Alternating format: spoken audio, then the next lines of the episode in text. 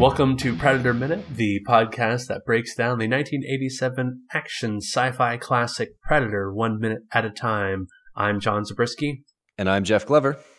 And today we're talking minute 40 of Predator. You might call minute 40 the Shawn Kemp of minutes. Yes. Now the Rain Man. The Rain Man. Kemp's got it right up into the alley. Power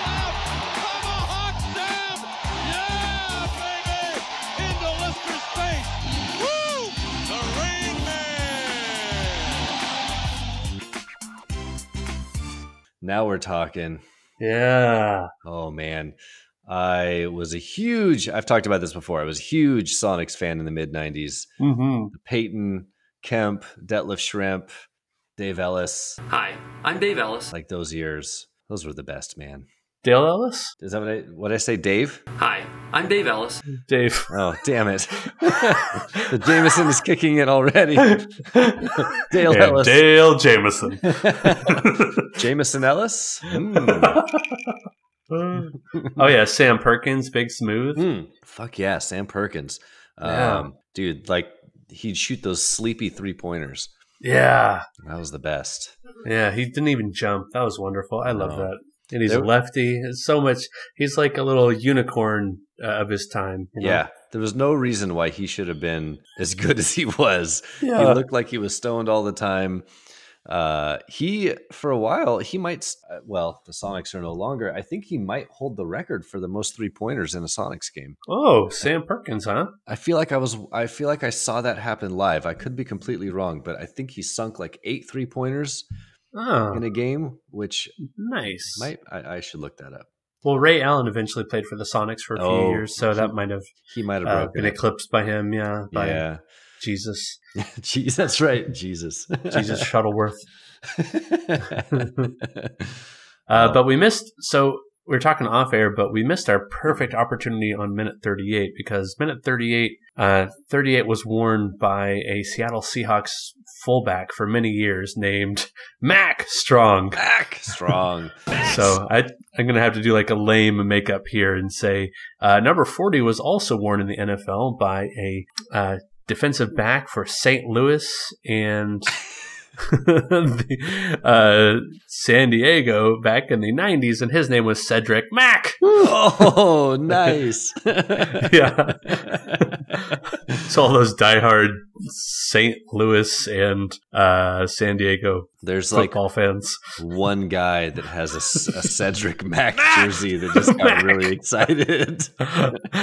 Uh, that's great. Oh man. Um, yeah, Eric. Uh, shout out again to a friend of the show, Eric Deutsch, pointed that out on our Facebook group. You set us up. It's all bullshit. That was a that was a miss. But people around the country probably don't know who Mack Strong is, but he is a beloved figure in uh, Seahawks uh, history. wasn't quite a superstar, but he was very good at his fullback position and was also a pretty upstanding member of the community, doing lots of charitable work. He was just a pretty great all around guy. Yeah. Is he uh, an analyst now for the Seahawks? Oh, uh, I feel like he still hangs around and does analyst things. Once as a kid, he literally ran into a brick wall. In junior high, he was voted most likely to succeed.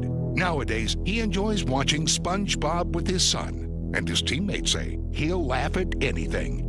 But it's no laughing matter when he's headed for the end zone. He's Mack Strong, fullback for the Seattle Seahawks. maybe. I don't Okay. know. I'd have to look that up. But if he is, now I'm going to find him on Twitter and just start adding him and yelling Mac. Mac! Mac. Mac, Mac, Mac, Mac, Mac, Mac, Mac, Mac, hmm. Mac. Uh, let's see. Some other notable number 40s off the top of my head. uh, there's Bartolo Colon, longtime overweight pitcher in uh, in baseball. Played for many teams, notably the Mets, where I think he hit his first career home run Hmm. uh, a couple years ago, and his teammates just made a huge deal of it and totally ran out of the. Well, no, they hid, I think, in the clubhouse. So when he came back to the dugout, they're all gone, and then they came out and congratulated him later. That was oh, that's awesome. a fun little baseball moment. Yeah. You don't see a lot of fat pitchers. no, no, No. they just don't typically hang around. But he's he's someone who's stuck around for a really, really long time. Good Hmm. for him. That reminds me, I don't. You can cut this from the show if you want, but I was watching a, a college uh, football game one time. It was with some buddies, and we were up at a, a cabin. Uh, it was having like a boys' weekend or whatever, and it was this kind of smaller, like mid-tier college football game. One of the teams went to kick a field goal, and the fattest kicker I've ever seen ran out on the field. And one of my buddies goes, "You guys, get over here! It's a fat kicker!" and then every time it was time for them to kick, someone would yell, "Hey, the fat kicker's back!" And we'd all run into the room to watch the fat kicker. oh man. Don't know who he is or, or what team he played for, but shout out to any fat kickers out there. Kicking your weight. I love it. Mm-hmm. Uh, let's see. The only other number 40 who I found uh, intriguing was Elroy Crazy Legs Hirsch. Waterfield drops back to pass. It's that screen pass again to Hirsch, and Mr. Elroy Crazy Legs Hirsch is touchdown bound. Oh, Uh, yeah, yeah. Um, from also uh, the St. Louis Rams football organization, but he's Hmm. uh, from way back when, I think in the 50s, and he's now a Pro Football Hall of Famer. Um, oh wow. But yeah, he's one of these. I don't know. Like he was kind of like the Marshall Faulk or the who's another like double threat from the backfield who you know catches and who rushes a lot. oh yeah, like catches balls out of the backfield. Yeah, but like a ton of them. Like Yeah, like league uh, leader. like who's the guy on the Patriots uh, that does that a lot? ooh, I don't De- know. Dion Lewis.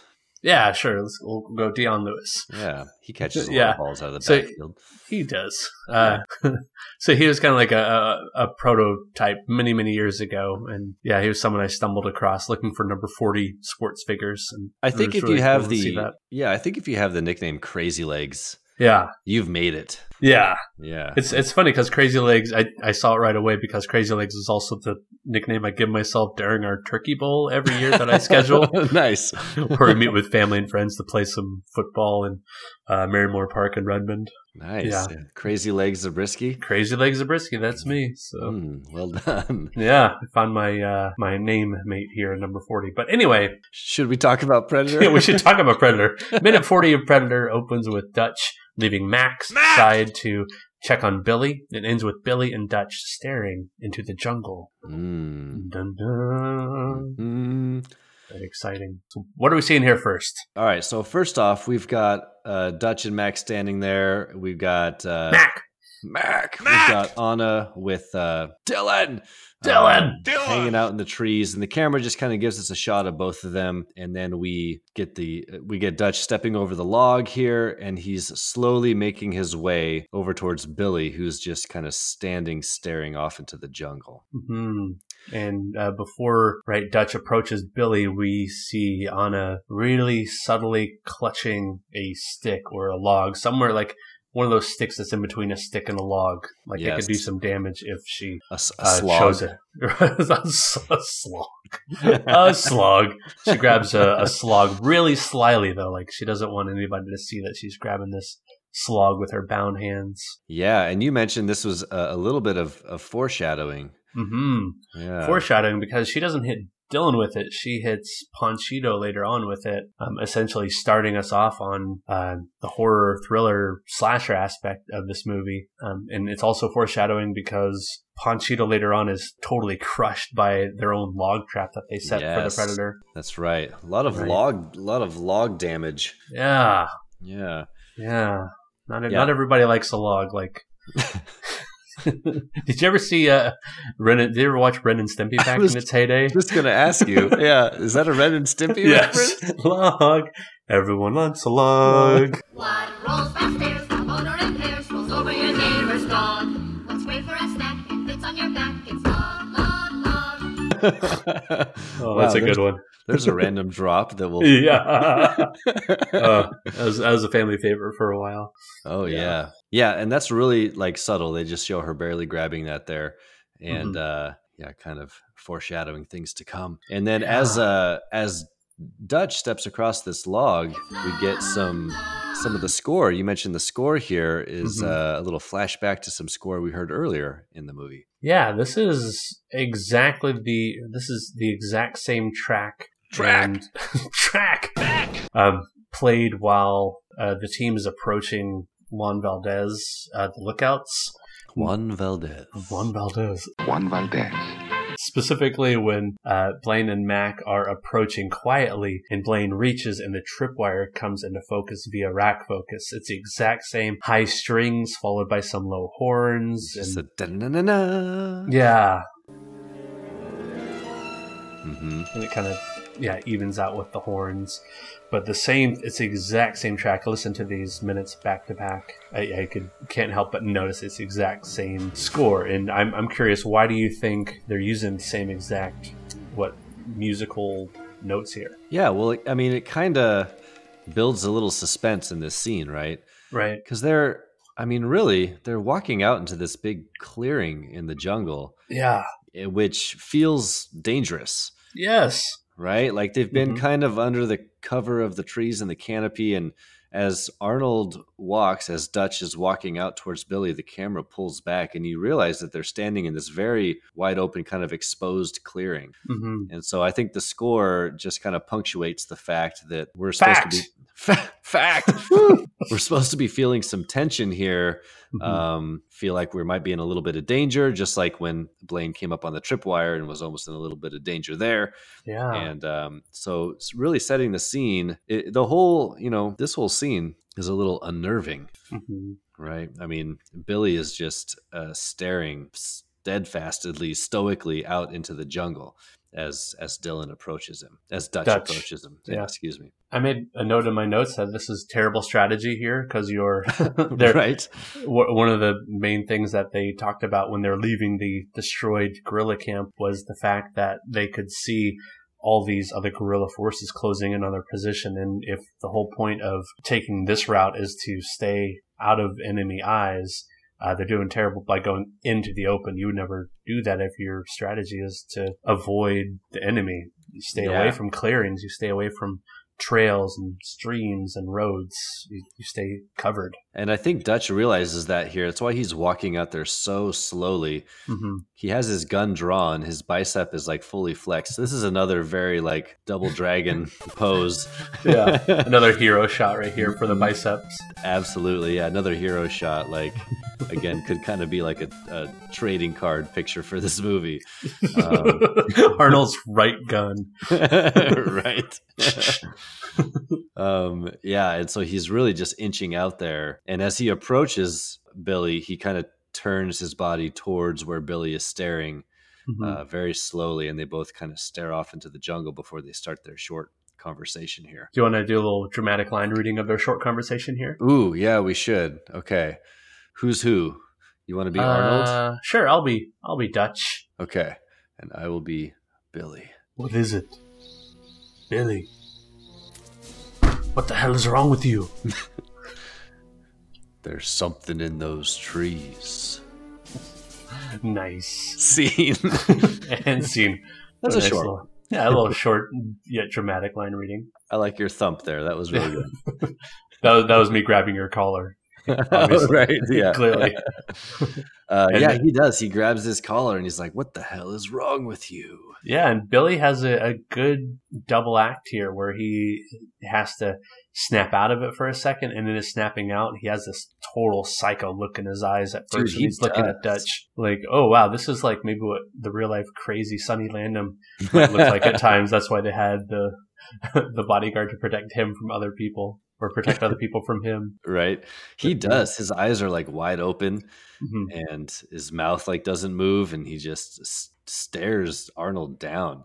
Right when he and he snaps his head real fast, like he was almost in a daydream for a minute. Totally. Yeah, That's, that's that's exactly what he must be doing because he slowly comes out of the daydream like state and his eyes kind of take on the same shape and size because when he looks at Arnold he has this like look like he's eyeing Arnold all of a sudden but then he relaxes and he looks back toward the jungle and gives his his line about there's something in those trees like you know maybe being watched is is what he's trying to tell Arnold here yeah. And once again, we're hoping to see something out in those trees, aren't we? Yeah And and we don't get it. Yeah, So once again, we're left let, let down, and I, I like your point last minute about they right, they spend so much on uh, their technology, on their special effects for the movie that if there was something to see, they would make it more obvious. Which is uh, it's logical, but it's also kind of a letdown, making you realize, oh, like it's too bad they couldn't just sneak in a little shimmer just for Mhm. those people for re- rewatchability. But maybe they weren't thinking that this is a movie that you're going to watch multiple times or minute at a time for Right. little shimmers and glimmers. And you know, we're only you know in the scope of the movie, we're only forty minutes in, so Right. they're still really building the suspense. The only image of the predator we've seen is his hand hmm um, in the predator vision. So you know, they're still building up to it for the for kind of the great reveal. hmm Yeah, and I always really did like that the predator has this ability to kind of have this see-through camo. I thought it was I've always thought it was such a cool a cool part of his his character. So I can't wait till we can get to that and, and talk about that a little bit more. Oh yeah, I, I remember as a kid seeing that, just thinking, how did they do that? This is the craziest special effects. Like, was someone really invisible in the jungle looking like this? Mm-hmm. Because you know, in the in the eighties and early nineties, that's you're, you're thinking, oh, what you're, what's on screen is what is happening. There's right. If it's not obviously hand drawn, then it must be real. Uh, so you're looking for those uh, moments of hyper realism where where you just can't believe your eyes, and that was definitely a moment like that. Yeah, absolutely. What was uh when you were there's a little tangent here. Yeah.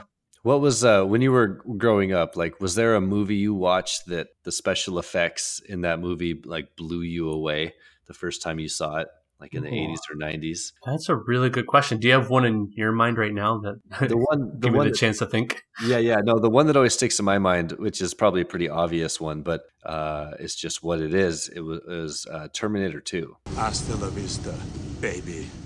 Mm. Cuz I Oh yeah. You know what I mean? Terminator Mhm. 2 was one of the first to really utilize CG well.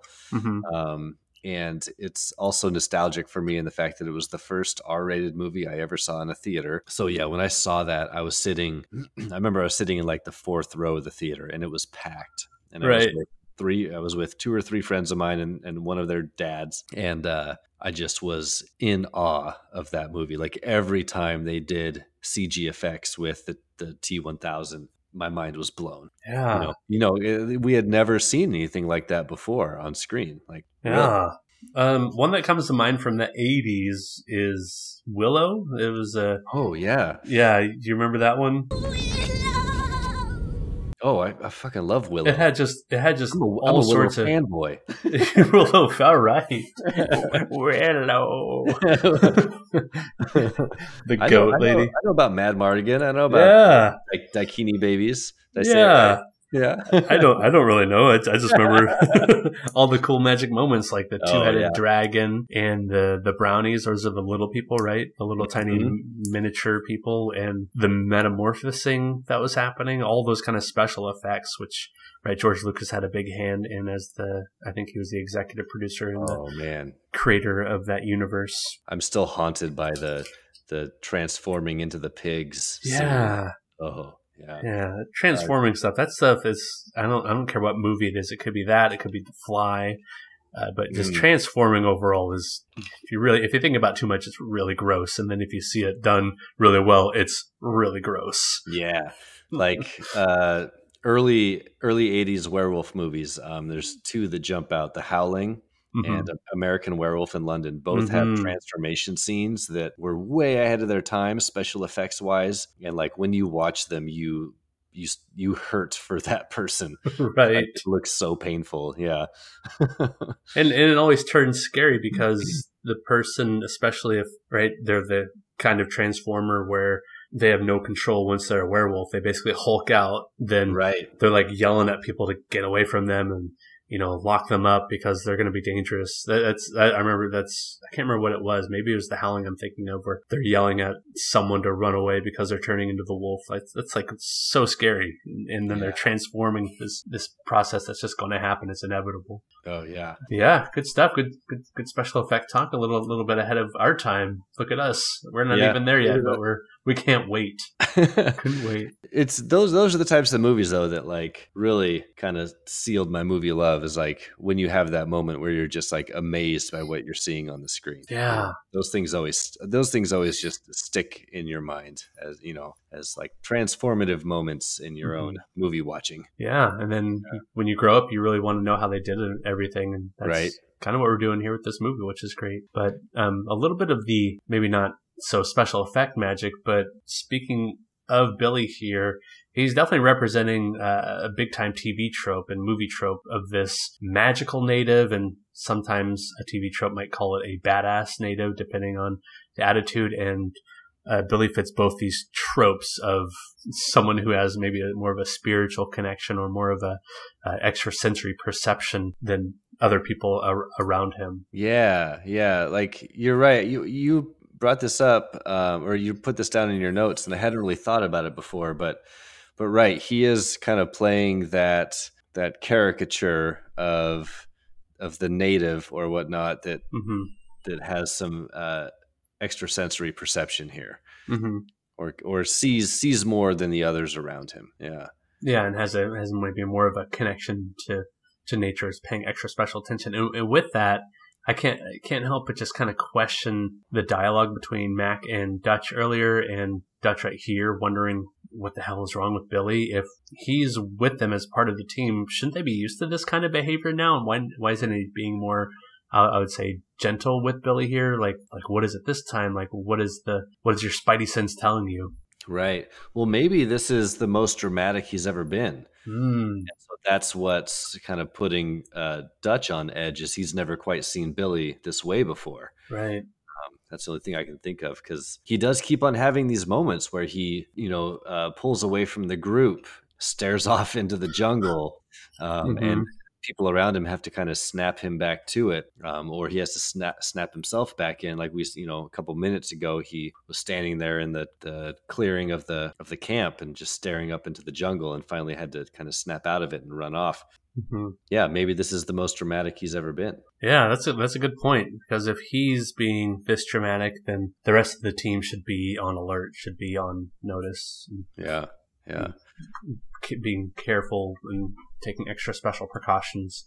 But if you look at the next minute, he does give one of those kind of it's it's really nothing. So it, it's it's it bums me out his uh, Billy's choice here of not, I guess, keying more into telling what he's feeling to the team because clearly he's feeling something, and that something, like you're saying, could be fear, could be Yeah. um, and yeah, an extra special, extra sensory uh, moment or experience. And I don't know, uh, it's curious to me why he's not telling the rest of the team that, but we can save that for 41 because there's, there's a whole trope hole we can go down there too.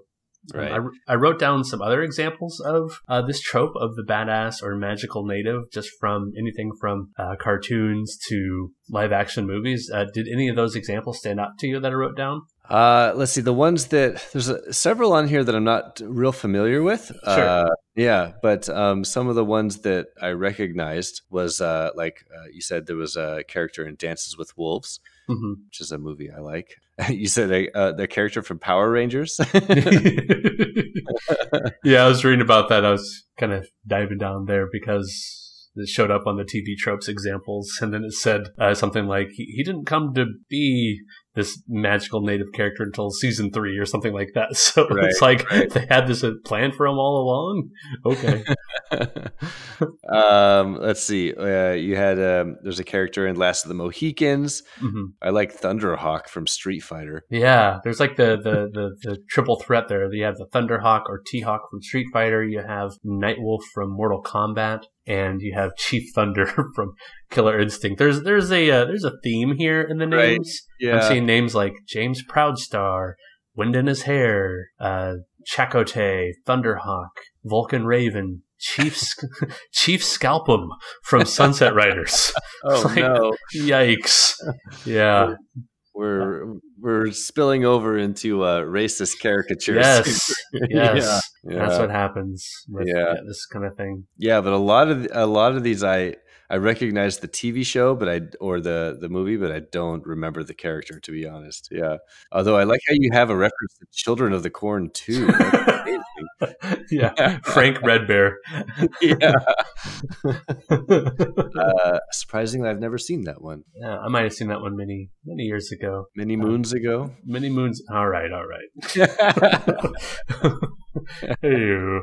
Uh, let's see. I'd say the last one that really stood out to me as an example was the character BraveStarr uh, from the show BraveStarr.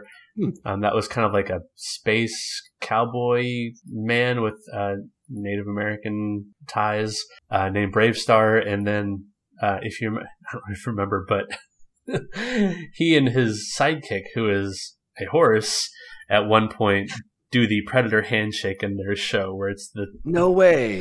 two big bulging biceps just wrestling basically in the air. like, what in the world is happening to kids' 80s cartoons? I believe that came out in 87 as well, so they were able to slide that reference in for all the kids Wow. who I was love Predator. unfamiliar with that one. That's pretty amazing. Yeah. good. Good list though. Pretty good. Thanks. Did you notice uh, after their conversation, he gives uh, Dutch that really intense stare, but then as soon as he turns back towards the jungle, did you notice? But both characters kind of relax a little bit, Yeah. and then that's when he kind of says, "There's something in those trees." Yeah, And- something in those trees. Yeah, and it's almost like kind of a resignation, like Ooh. him kind of saying, "I'm, I finally, I'm, I'm done." Wondering if there's something in those trees but i'm just now i just now know there's there's something in those trees and it's not going to end well for us Wow. i kind of, sense that in his voice Wow, that's a that's a good catch. Maybe yeah, he, or this early, he's such a badass mystical figure that he just he just knows their fate already. Like they've already rolled snake eyes, and yeah he's they just don't know it. i just get the sense that he uh is not giving up but kind of realizing that uh what he's been fearing all along is is actually true and he's finally admitted it to himself Yeah, because this isn't his first go around with sensing the predator. We saw him sense the predator uh, right when he was the last one to leave the guerrilla camp. right He he did the whole pause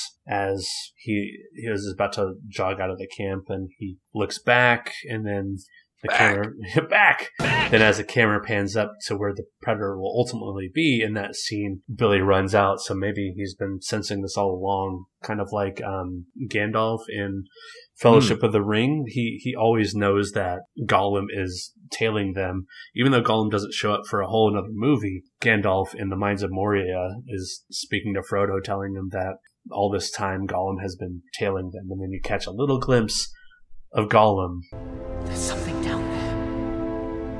It's Gollum. Gollum. He's been following us for three days.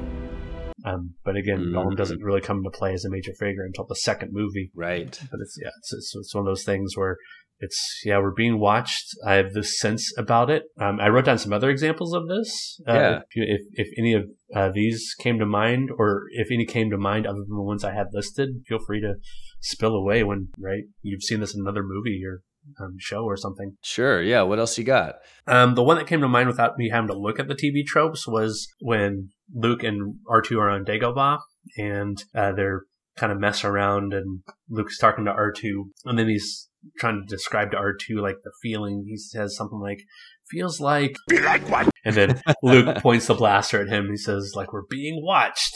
So that's the one that always pops in my head. Mm. Um, and people's explanation for that one is that Luke is force sensitive, clearly, so maybe he could sense that using the force. Mm, yeah Um, I also wrote down Muldoon. He's the, the, the ranger, like the park ranger in Jurassic Park, who, oh yeah yeah, one. he, he knows that the raptor is out there watching him, and then he puts the raptor in his target or in his iron, not his iron sights, in his scope. And then as soon as he does Right. that, the other raptor is right next to him, basically in his grill, and Clever girl. great line yeah, yeah, she takes him down. Oh, I love that! I love that clever girl line, and oh that's the a classic Yeah, I, and then I think what really stands out just anytime these uh, someone use their spidey sense in the Spider-Man movies. That's it's always that same Mm. sense of danger um, before danger strikes or when danger's around, sort of something bad's about to shake down. I uh, I'm sorry, I'm I'm racking my brain. I can't think of one up on the spot. okay, not a problem. yeah, you can cut you can cut me out right. Well, do you, do you ever, have you ever had that feeling in your own life? Have you ever had that feeling that, Be like what? like you're being watched? Like, what does that feel like? Or do you have an example where you just knew you were being watched? Do you ever get the sense like this has happened to me like when I'm teaching sometimes? You know when like you're teaching, you're up in front of a group doing a presentation or something, Mhm. and things are going really well, and and you and you just feel like the audience is or whoever's listening to you is is engaged with what you're saying, and and like there's a there's somewhat of a give and take there.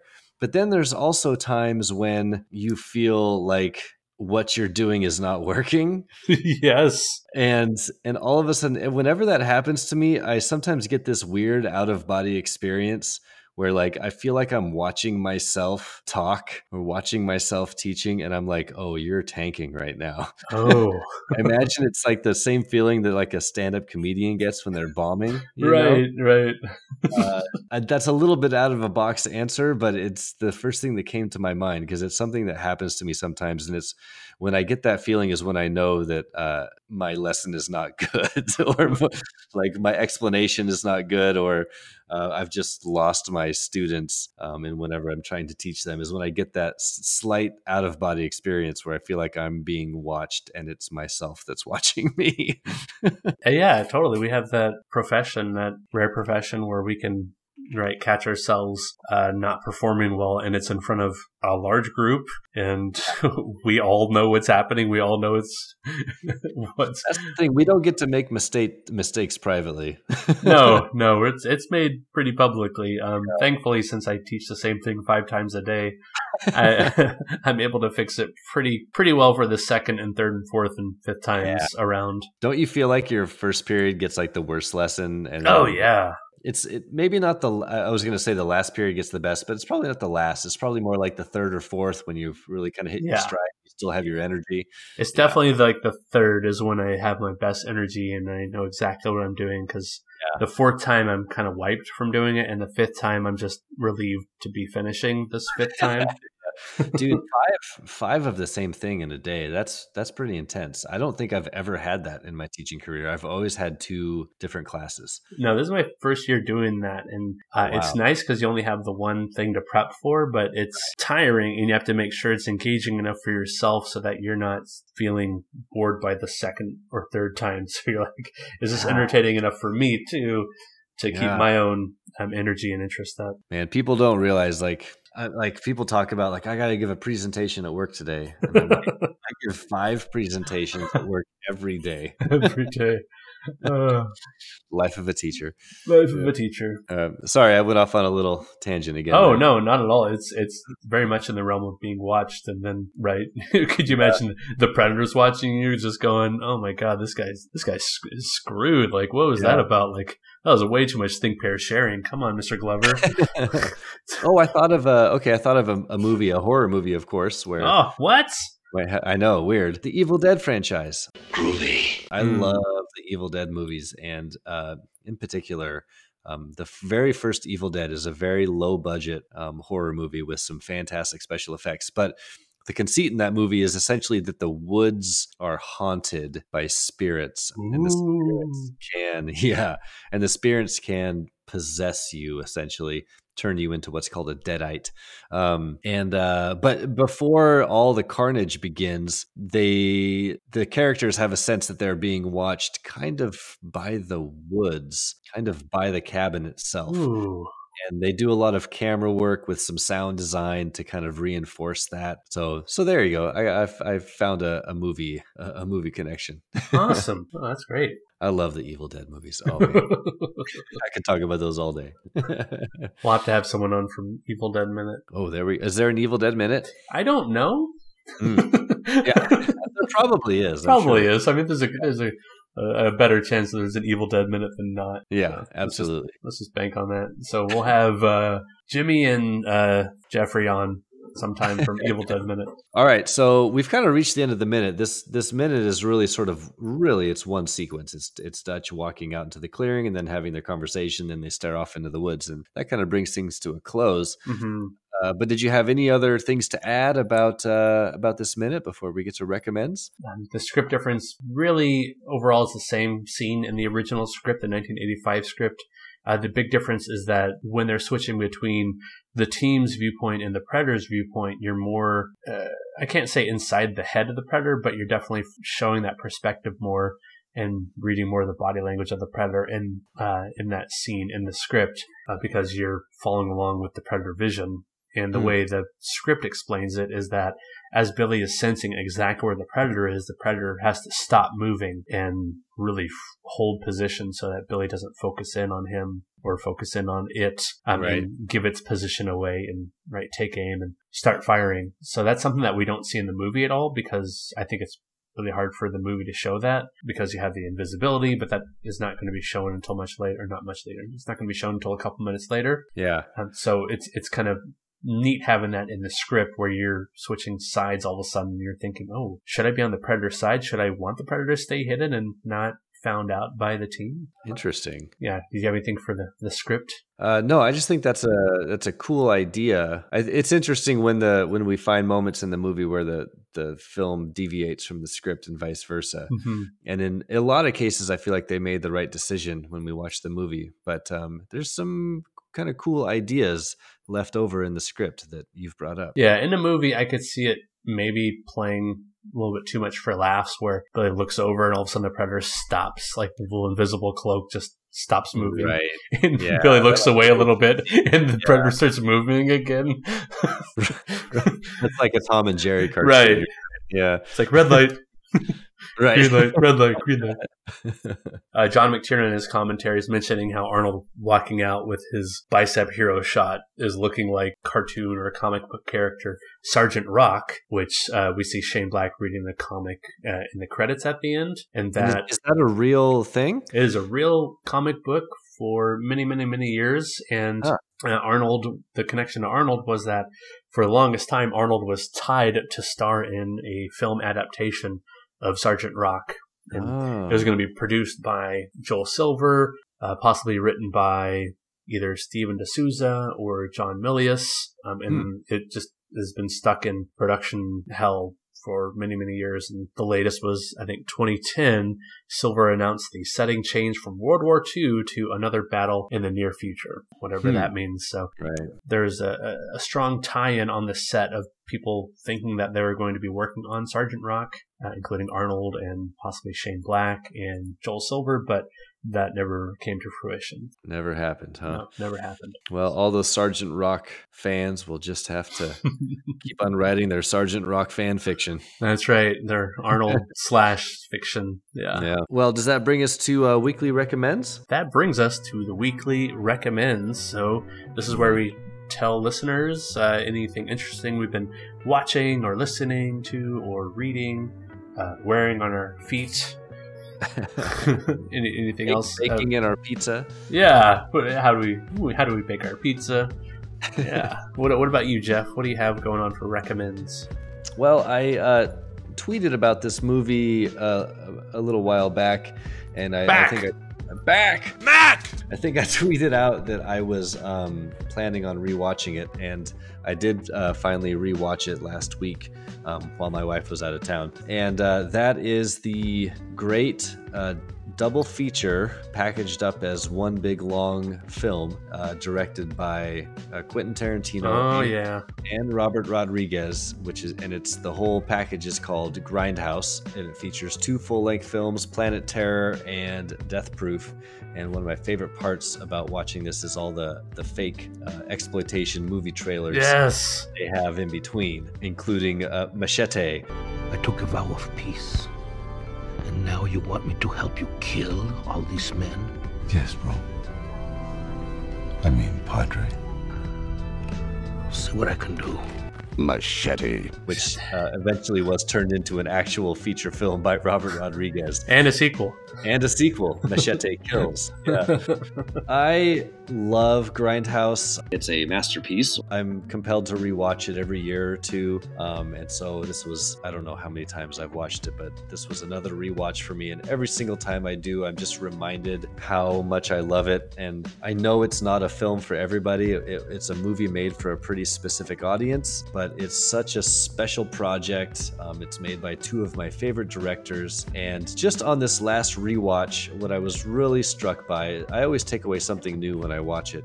And this time I was really struck by the practical special effects Mm. in, in Planet Terror. They are, it's really phenomenal. From the makeup work of the the infected kind of zombie-esque people uh, to just them driving down the road and, and running their truck into zombies and having them explode all over the front of the grill of their truck. Um, it's all it's i know there's there's some cg there too of course but a lot of it is practical. Mhm. a lot of it is just top-notch work. Probably some of the best practical effects we've seen in the last two decades. So anyway i know it's uh, for those people that that love it it's not as a- you know it's a movie they've already seen but if you're perhaps a younger viewer or you've uh, just never watched grindhouse i highly recommend it. I also highly recommend watching the whole thing. You can buy planet terror and death proof separately but if you can get your hands on the full double feature with the trailers i feel like that's the best way to experience that movie so that's Nice. my recommend yeah And shout out to Cornetto Minute. We had them on a few episodes ago. yeah Uh, Nick and Scott for April Fool's Day. They put out an episode uh, breaking down the "Don't" trailer, Don't. uh, Yeah. directed by Edgar Wright, yes because they're doing the Cornetto trilogy, directed by Edgar Wright. oh that's great Yeah, so that was that was that was a good listen. Don't. Yeah Don't. Those trailers are so good because they're totally a riff on certain subgenres of horror or exploitation from the 70s and 80s. And there was like a slew of movies made like between 1975 and 85 that had don't in the title. It was Oh. like don't go in the house, like don't go outside. Um, so that trailer was totally like a goof on that uh, kind of uh, that run of movies that occurred. Okay, cool. Yeah, that's pretty great. I'll have to look up that that podcast. That sounds fun. I would say my uh, my easy recommend, my like softball recommend would be go see Avengers Endgame because it's a a really good capper to all the Marvel Cinematic Universe franchise movies. I think the 22 movies, or that's the 22nd movies. But if you've been watching ever since Iron Man and you've been waiting for that build up, build up, build up, it's right. It's here, and it's so far the number two worldwide all time grossing movie behind Avatar. That's wild, man. That's Yeah, wild. it's, it's wild. It's so wild, and and uh, is and I liked it as uh, the fan of the movies. And uh, that said, I would, I would probably only watch it the one time in the theater, just because the movie itself is three hours long. And Yeah. you're- yeah. By the third hour, I was definitely feeling like the weight of the entire uh, cinematic universe, not just the movie itself, but all the storylines it had to close and all the characters it had to see off. So what do you what do you think they're gonna do now? Like they're not gonna stop making Marvel movies. Oh no, they will not stop making Marvel movies. I mean, will they just continue making like individual movies for the characters, or like do you think they're gonna start with? I, I'm not as uh, an expert on the Marvel universe. I, there's a lot that I haven't seen, so uh, excuse my ignorance right now. I've heard a lot of people say because I haven't seen Endgame, but I, I heard a lot of people say that it closes a lot of storylines and ends ends a lot of the the movie series. So I'm just curious what you think they're gonna do next, or what can they do next? Uh, what I've heard a lot of people say as their own educated guesses is that, yeah, they'll keep doing the individual standalone movies, but at the same time, they'll use newer characters or younger characters to build a new Avengers team. Spin off, yeah. Well, no, not even a spin-off. They'll just they'll just build a new Avengers, and so then you'll have more movies with Avengers in the title, and those people have changed because in the comic series itself, uh, the Avengers are always changing, right? Their their members, and there'd be you know this new group of five, or all of a sudden like a, a huge crossover event where you have forty or fifty different characters, much like Infinity War and Endgame. You'd have just dozens of characters who are considered considered Avengers. They're just it's a wide ranging group. So I think that membership is just going to shift to focus on a different team of Avengers as time goes on. I don't think they'll stop by any means. All right. Well, only time will tell. Yeah, time will tell, and they're making Scott, lots of your- money. So That was your easy recommend. Do you have a uh, a, a different recommend as well? Yeah, yeah. Uh, I, I was watching on Netflix this Viking show. It's not called Vikings. It's called Norsemen. Hmm. I, I think it has a different name in Norwegian. I want to say. I don't know if it's Norwegian or Swedish or Finnish, but um, it's m- meant to be the Viking times of about a thousand AD. Uh, and what I like about it is it's it's meant to evoke some Game of Thrones feelings. I'm not I never watched Game of Thrones, so I don't really know anything about it, but I can tell that is what it's trying to pull from. But at the same time, it uses a lot of dry humor, like a like this. It has this great, great sense of uh, modernism to it, where people are questioning all the time, like, "Why are we doing this?" And they're making allusions to modern, like things that modern people do. The helmet is a basic head cover, right? Yeah, yeah. But when you add some other material, like horns, it becomes something else. It's no longer just a helmet. It is something bigger, it tells a story, and that is what fashion is all about. um, Hmm. like like being more open thinkers or doing things for the art uh, versus just like the pillaging. so it's, it's it's it's a fun show to kind of have on in the background, and then I made the mistake of doing that, and then eventually I did the thing where I couldn't help but just like focus on the show itself because yeah, it was starting to tell a, a fun story that was. um, more investing for the viewer uh, after a while. Kind of So- sucked you in. yeah, it d- definitely sucks you in effectively, but I really like the the humor that runs throughout. I, I can't do a, a super serious show really Yeah. that often because it just sucks a lot out of me. I need to ha- have that give back of, of some humor now and again, and I just yeah, its sensibilities is, is what makes it. I don't know, a, a fun watch. So that's just called Vikings. No, no, it's called Norsemen. Oh, Norsemen. I oh, I'm sorry. I think there is a show called Vikings, but I think oh, that's Okay, more yeah. of the. I think that's much more of like the serious, grim, dark kind of show. Yeah. I think what I take away from that recommend is that you've never watched Game of Thrones. No, but I've definitely um, seen it blow up on the social media the last month or so as they're winding down their um, Yeah. winding down their episodes and winding down the whole series, and it's it's really easy to glean like, oh, here's what's happening. Like they're not. Like, people are not putting up spoiler walls. It's like, oh, this just happened. Can you believe it? So I can't help but see what's going on and, and follow Yeah. like the big plot points. Yeah, if you're a watcher, you have to watch it right away so you don't get it spoiled. 'cause- Are you a, a Game of Thrones head? Oh yes, I am. I All am. right. I've seen all the episodes twice. Ooh. Except for this newest season. So, yeah, I'm excited for the final episode. A lot of people have been complaining about this and that. And to me, that feels a little bit like people complaining about the new Star Wars movies. Like, Yeah. it's just, you know, let the writers do their thing and enjoy the ride and don't take it so seriously. Yeah. really good and really fun. So, I saw people signing a petition online to remake season eight. Oh, it's Those ridiculous. people Are entitled children. Like, Yeah. shut, shut the hell up. Like, it's a show. The the people who make the show will make it how they want. Either like it or don't. Like, you don't Yeah. get it remade, you baby. Yeah. God. No, it's the same thing like Last Jedi went through and Yeah. Yeah. other things that I'm a fan of that I just want to say, like, just if you don't like it, just you, you can consume any manner of other media. Just Right. right, le- leave it alone for the people who who want it. Like, don't don't just troll and bash on it and hate on it. Just move on. Life's too short for that. Just find something you do enjoy. Or Right. unless unless that's what you enjoy is trolling and bashing. I think, unfortunately, that is true. I think yeah. yeah, I know enough middle schoolers to know uh, that's that's true for a lot of people. All right. anyway, well, let's, let's do it. Yeah, I think that's it for recommends. So, Jeff, where can people find you in the Oh. internets?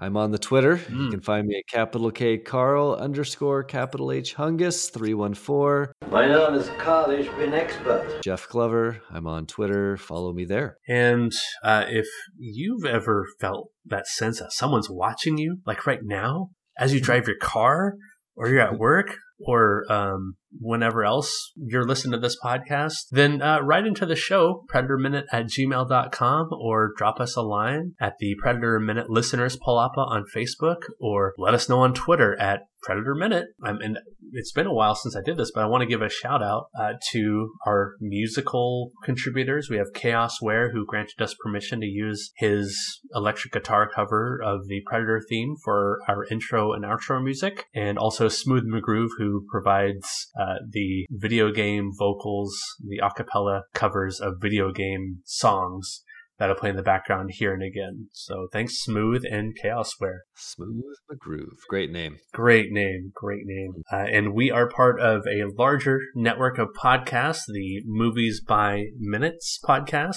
Uh, there are currently 127 Movies by Minute podcasts.